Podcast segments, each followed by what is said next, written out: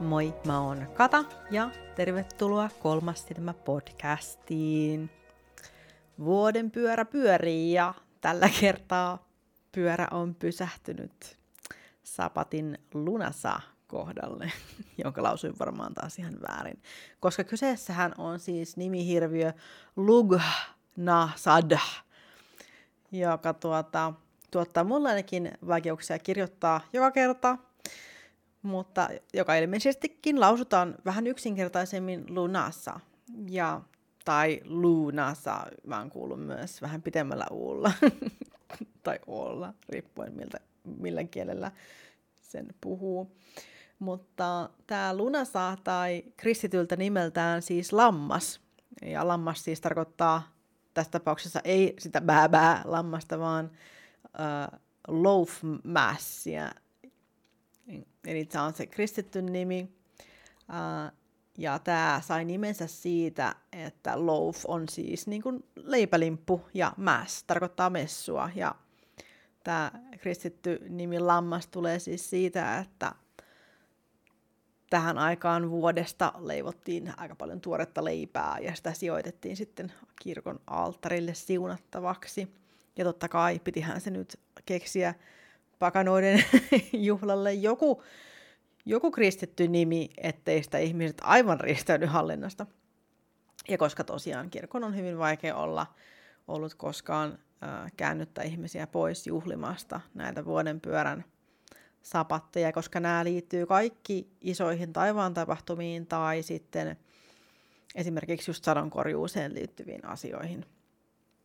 Ja Lunasa on myös hyvin vahvasti nimenomaan sadonkorjuuseen liittyvä juttu. Ja pakanoiden juhlinnan kohteena sitten oli kirkon sijaan tämä aurinkojumala Lu, ja, eli Lug, ja myöskin nimeltään Lugus tai Lug. Ja hänen nimi voidaankin kääntää sitten äh, loistavaksi, tai äh, hän, joka loistaa, tai joku tällainen äh, hienosti suomennettuna. Ja hänet kuvataan soturina, pelastajana, kuninkaana, käsityöläismestarina ja hän olikin tosi taitava monenlaisessa ammatissa. Hän oli esimerkiksi mestarillinen rakentaja, runoilija, metalliseppä, velho ja harpunsoittaja. Ja Lu oli auringon lisäksi myös monen muun asian Jumala, esimerkiksi just käsityöläisten strategisen sodankäynnin, korppien, ö, ukkosmyrskyjen, oikeuden ja hallitsijoiden Jumala, ja hänet liitetään myös valoihin, ö, varmasti myös taivaan valoihin, mutta sellainen myös semmoinen vala, joka annetaan jollekin, sellainenkin vala. mutta hän oli myös ovella veijari kaikesta huolimatta.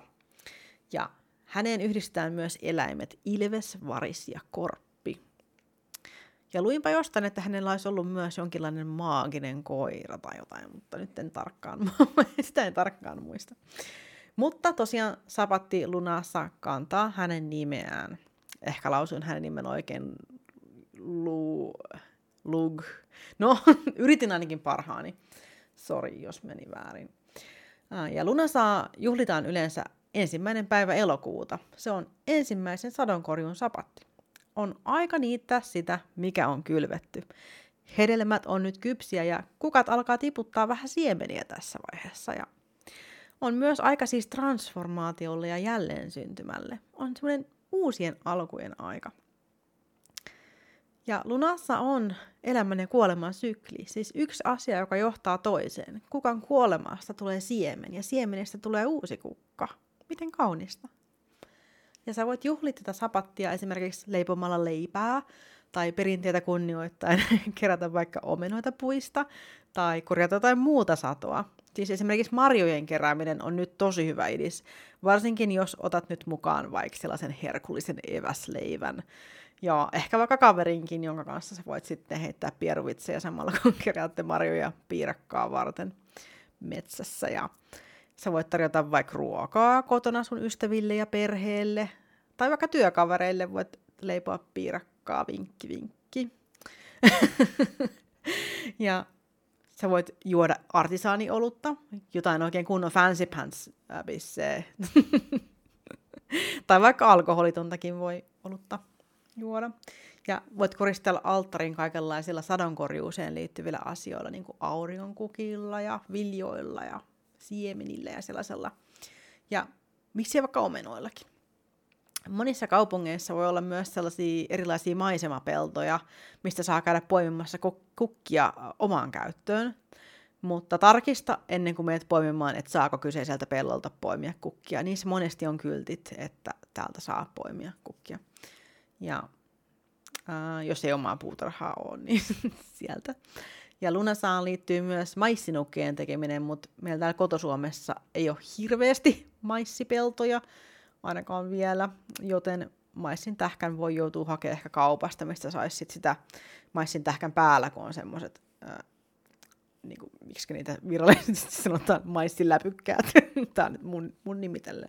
No kuitenkin äh, ne, jotka suojaavat sitä maissia, niin ne, ne tuota sitten on niitä, joista se maissinukke valmistetaan. Ja äh, ruuat, jotka liitetään tähän juhlaan, on esimerkiksi erilaiset viljat, just leivät, viini, olut, rypäleet, maissi ja kaikki ihanat marjat.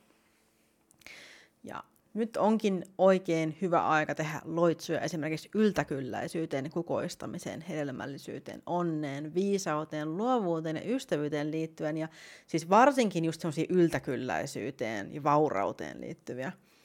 Ja mä sanoisin, että nyt jos joskus, tai nyt jos koskaan oikeastaan, on loistava aika harjoittaa keittiömagiaa. Ei huomioi vaan kaikki keittiönoidat siellä – et esimerkiksi voit vaikka piirtää sigilin piirakkataikinan pohjaan ennen kuin heidät ne täytteet siihen päälle. Piirrät sormella siihen, oikein siis keskityt siihen energiaan, että sä haluat sitä vaurautta kaikille ja sä piirrät sen sigilin.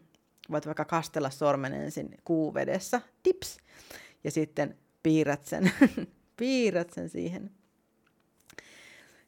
Tai äh, ehkä sä voit vaikka leipää leipuessa, niin joka kerta kun sä painallat sitä taikinaa, niin sä voit niin keskittyä, että joka painalluksessa puserrat onnea ja vaurautta jokaisen leipää syövän elämään. Noin sä oikein laitat sitä sinne ja sitten kun sä jaat tätä ruokaa muiden kanssa, niin ehkä, ehkä tämä välittyy heille.